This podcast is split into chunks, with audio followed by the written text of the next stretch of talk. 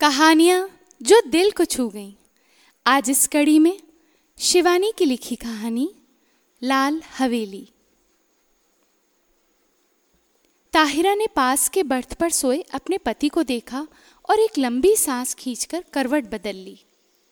कंबल से ढकी रहमान अली की ऊँची तोन गाड़ी के झकोलों से रह रहकर काँप रही थी। अभी तीन घंटे और थे। ताहिरा ने अपनी नाजुक कलाई में बंधी, हीरे की जगमगाती घड़ी को कोसा। कमबख्त कितनी देर देर में घंटे बजा रही थी। रात भर एक आग भी नहीं लगी थी। पास के बर्थ में उसका पति और नीचे के बर्थ में उसकी बेटी सलमा। दोनों नींद में बेखबर, बेहोश पड़े थे। ताहिरा घबरा कर बैठ गई। क्यों आ गई थी वह पति के कहने में? सौ बहाने बना सकती थी। जो घाव, समय और विस्मृति ने पूर कर दिया था, उसी पर उसने स्वयं ही नश्तर रख दिया। अब भुगतने के सिवा और चारा ही क्या था? स्टेशन आ ही गया। ताहिरा ने काला रेशमी बुरका खींच लिया। दामी सूटकेस, नए बिस्तर बंद, एयर बैग, चांदी की सुराही उतरवा कर रहमान अली ने हाथ पकड़कर ताहिरा को ऐसे संभाल कर अंदाज से उतारा जैसे वह कांच की गुड़िया हो। तनिक सा धक्का लगने पर टूटकर बिखर जाएगी। सलमा पहले ही कूदकर उतर चुकी थी। दूर से भागते हाफते हाथ में काली टोपी पकड़े एक नाटे से आदमी ने लपक कर रहमान अली को गले से लगाया और गोद में लेकर हवा में उठा लिया। उन दोनों की आँखों से आँसू बह रहे थे। तो यही मामू बितते हैं? ताहिरा ने मन ही मन सोचा। और थे भी बित्ते ही भर के। बिटिया को देखकर मामू ने झट गले से लगा लिया। बिल्कुल इसमत है रहमान? वे सलमा का माथा चूम चूम कर कहे जा रहे थे। वही चेहरा मोरा, वही नैन नक्श। इसमत नहीं रही तो खुदा ने दूसरी इसमत भेज दी। ताहिरा पत्थर की सी मूरत बनी चुप खड़ी थी। उसके दिल पर जो दहकते अंगारे दहक रहे थे, उन्हें कौन देख सकता था? वही स्टेशन, वही कनेर का पेड़। पंद्रह साल में इस छोटे से स्टेशन को भी क्या कोई नहीं बदल सका? चलो बेटी, मामू बोले, बाहर कार खड़ी है। जिला तो छोटा है, पर अल्ताफ की पहली पोस्टिंग यहीं हुई। इनशा अब कोई बड़ा शहर मिलेगा। मामू के इकलौते बेटे अल्ताफ की ही शादी में रहमान अली पाकिस्तान से आया था। अल्ताफ को पुलिस कप्तान बनकर भी क्या इसी शहर में आना था? ताहिरा फिर मन ही मन कुढ़ी। घर पहुँचे तो बूढ़ी नानी खुशी से पागल हो गई। बार बार रहमान अली को गले से लगा लगा कर चूमती थी और सलमा को देखकर ताहिरा को देखना ही भूल गई। या अल्लाह, यह क्या तेरी कुदरत? इसमत को ही भेज दिया। दोनों बहुएँ भी बोल उठी, सच अम्मी जान, बिल्कुल इसमत आपा हैं, पर बहू का मुँह भी तो देखिए। लीजिए, ये रही अशरफी। और झट अशरफी थमाकर ननिया सास ने ताहिरा का बुरका उलट दिया। अल्लाह, चाँद का टुकड़ा है। नन्ही नजमा तो देखो, सोने का दिया जला धरा है। ताहिरा ने लज्जा से सिर झुका लिया। पंद्रह साल में वह पहली बार ससुराल आई थी। बड़ी मुश्किल से वीज़ा मिला था। तीन दिन रहकर वह फिर पाकिस्तान चली जाएगी। पर कैसे कटेंगे ये तीन दिन? चलो बहू, ऊपर के कमरे में चलकर आराम करो। मैं चाय भिजवाती हूँ। यह कहकर नन्ही मामी उसे ऊपर पहुँचा आईं। रहमान नीचे ही बैठकर मामू से बातों में लग गया। और सलमा को तो बड़ी अम्मा ने गोद में ही खींच लिया। बार बार उसके माथे पर हाथ फेरती और हिचकियाँ बंद जाती। मेरी इसमत, मेरी बच्ची। ताहिरा ने एकांत कमरे में आकर बुरका दूर फेंक दिया। बंद खिड़की को खोला तो कलेजा थक हो गया। सामने लाल हवेली खड़ी थी। चटपट खिड़की बंद कर वह तखत पर गिरती पड़ती बैठ गई। खुदाया तू मुझे क्यों सता रहा है? वह मुँह ढाप कर सिसक उठी। पर क्यों दोष दे वह किसी को? वह तो जान गई थी कि हिंदुस्तान के जिस शहर में उसे जाना है, वहाँ का एक एक कंकड़ उस पर पहाड़ सा टूटकर बरसेगा। उसके नेकपति को क्या पता? भोला रहमान अली, जिसकी पवित्र आँखों में ताहिरा के प्रति प्रेम की गंगा छलकती थी जिसने उसे पालतू हिरनी सा बनाकर अपनी बेड़ियों से बाँध लिया था, उस रहमान अली से वह क्या कहती? पाकिस्तान के बंटवारे में कितने पिसे? उन्हीं में से एक थी ताहिरा। तब थी वह सोलह वर्ष की कनक छड़ी सी सुंदरी, सुधा। सुधा अभी मामा के साथ ममेरी बहन के ब्याह में मुल्तान आई। दंगे की ज्वाला ने उसे फूक दिया। मुस्लिम गुंडों की भीड़ जब भूखे कुत्तों की भांति उसे बोटी सी चिचोड़ने को थी, तभी आ गया फरिश्ता बनकर रहमान अली। नहीं, वे नहीं छोड़ेंगे। हिंदुओं ने उनकी बहू बेटियों को छोड़ दिया था क्या? पर रहमान अली की आवाज़ की मीठी डोर ने उन्हें बाँध लिया। सांवला, दुबला पतला रहमान, सहसा कठोर मेघ बनकर उस पर छा गया। सुधा बच गई। पर ताहिरा बनकर। रहमान की जवान बीबी को भी दहली में ऐसे ही पीस दिया था। वह जान बचाकर भाग आया था, बुझा और घायल दिल लेकर। सुधा ने बहुत सोचा समझा और रहमान ने भी दलीलें की, पर परेशान हो गया। हार कर किसी ने एक दूसरे पर बीती बिना सुने ही मजबूरियों से समझौता कर लिया। ताहिरा उदास होती तो रहमान अली आसमान से तारे तोड़ लाता। वह हंसती तो वह कुर्बान हो जाता। एक साल के बाद बेटी पैदा हुई तो रहा सहा मैल भी घुल कर बह गया। अब ताहिरा उसकी बेटी की माँ थी। उसकी किस्मत का बुलंद सितारा।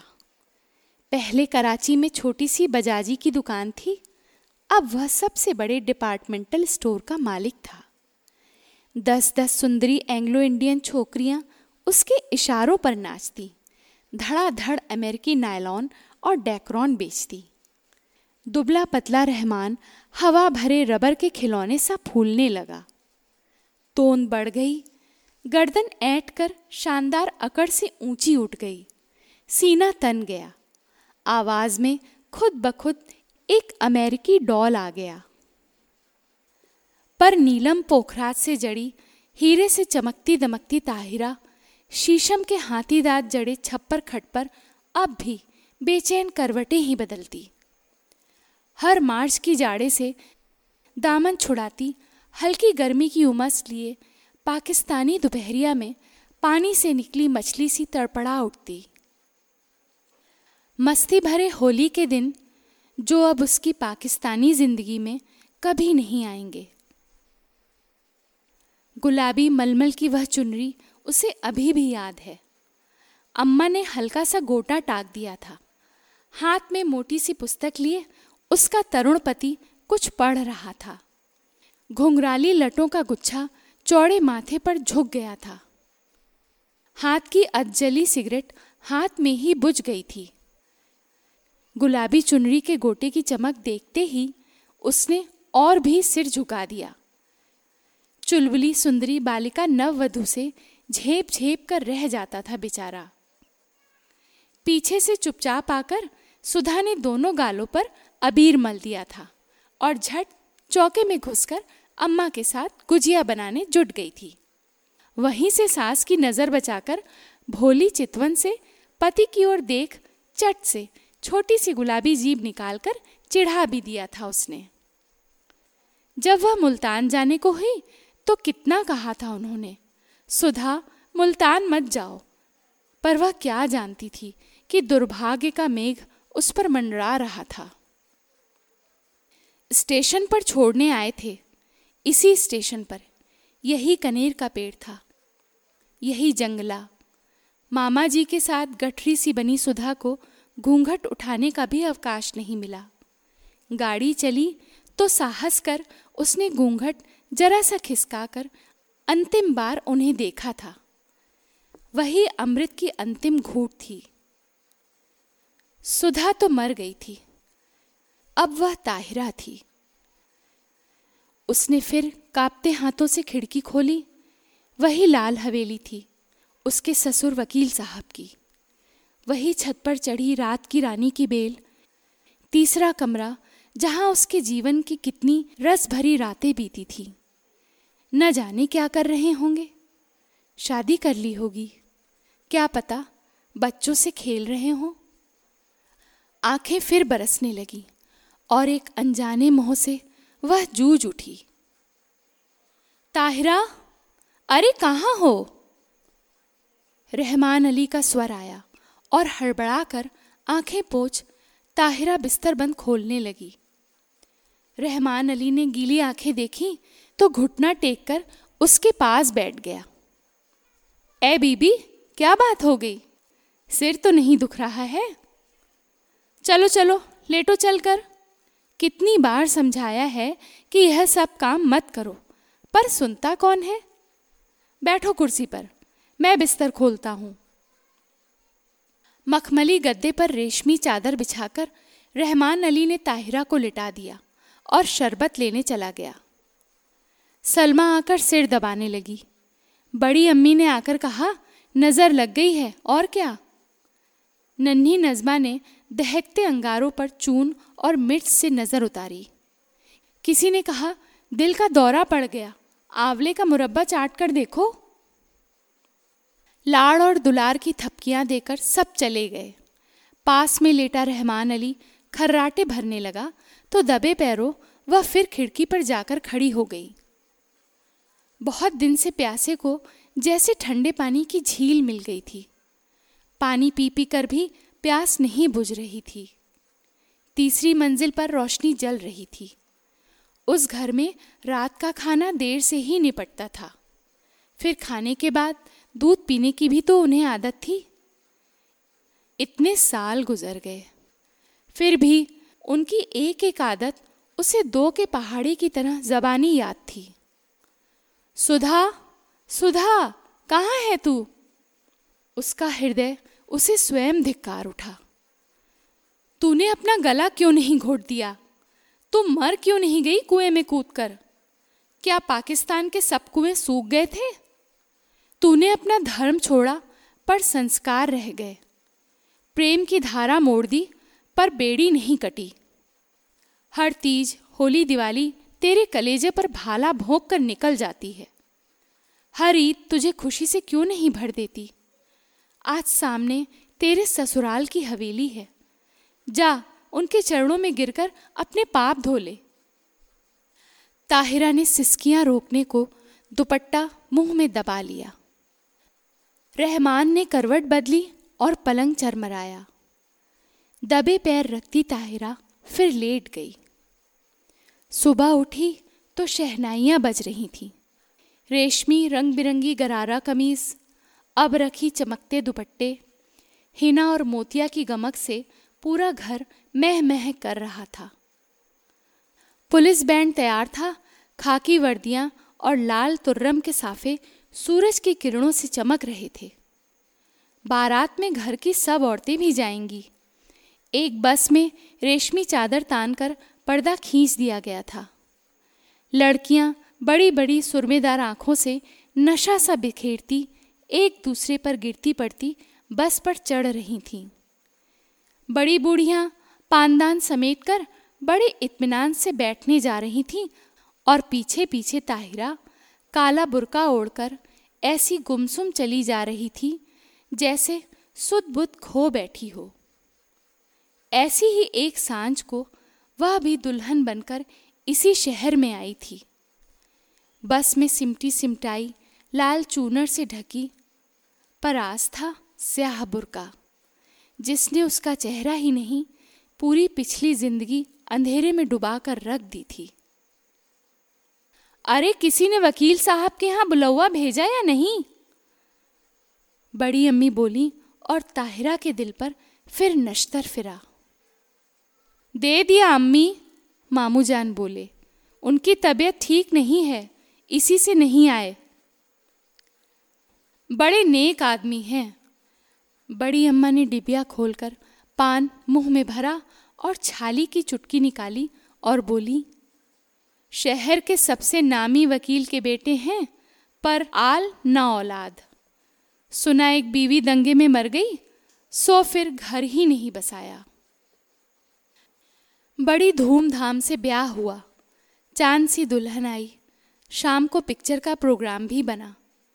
नया जोड़ा, बड़ी अम्मी, लड़कियाँ, यहाँ तक कि घर की नौकरानियाँ भी बन ठन कर तैयार हो गईं। पर ताहिरा नहीं गई। उसका सिर दुख रहा था। बेसिर पैर के मोहब्बत के गाने सुनने की ताकत उसमें नहीं थी। अकेले, अंधेरे कमरे में वह चुपचाप पड़ी रहना चाहती थी। हिंदुस्तान, प्यारे हिंदुस्तान की आखिरी साँझ। जब सब चले गए तो तेज बत्ती जलाकर वह आदमकद आईने के सामने खड़ी हो गई। समय और भाग्य का अत्याचार भी उसका अलौकिक सौंदर्य नहीं लूट सका था। वही बड़ी बड़ी आँखें, गोरा रंग और संगमरमर सी सफ़ेद देह। कौन कहेगा, वह एक जवान बेटी की माँ है? कहीं पर भी उसके पुष्ट यौवन ने समय से मुँह की नहीं खाई थी। कल वह सुबह चार बजे चली जाएगी। जिस देवता ने उसके लिए सर्वस्व त्याग कर वैरागी का वेश धर लिया था क्या एक बार भी उनके दर्शन नहीं मिलेंगे? किसी शैतान नटखट बालक की भांति उसकी आँखें चमकने लगी। झटपट बुरका ओढ़ वह बाहर निकल आई। पैरों में बिजली की गति आ गई, पर हवेली के बाहर आकर वह पसीना पसीना हो गई। पिछवाड़े की सीढ़ियाँ उसे याद थीं, जो ठीक उनके कमरे की छोटी खिड़की के पास आकर ही रुकती थीं। एक एक पैर दस मन का हो गया।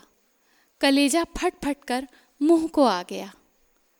पर अब वह ताहिरा नहीं थी।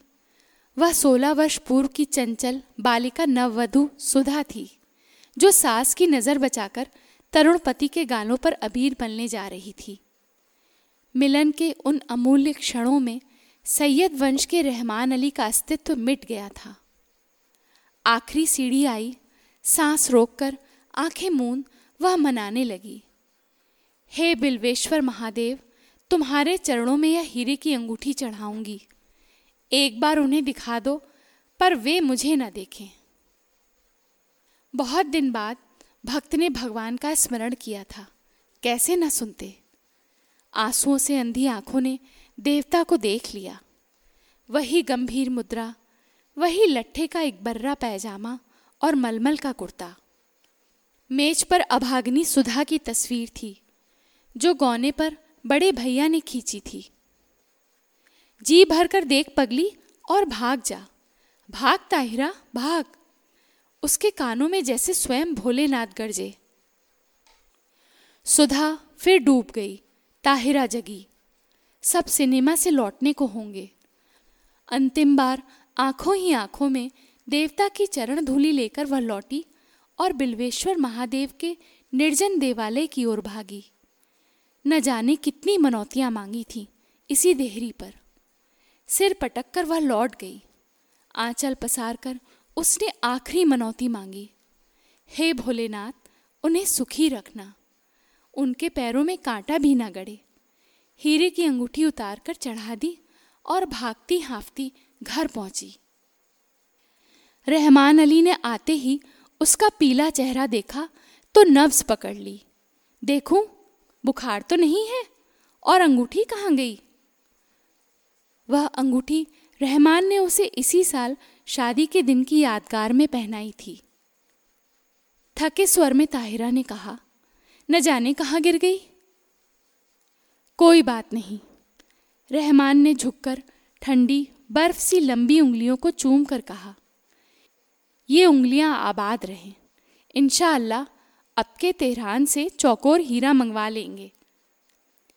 ताहिरा की खोई दृष्टि खिड़की से बाहर अंधेरे में डूबती लाल हवेली पर थी, जिसके तीसरे कमरे की रोशनी दब से बुझ गई थी। ताहिरा ने एक सर्द सांस खींचकर खिड़की बंद कर दी। लाल हवेली अंधेरे में गले तक डूब चुकी थी।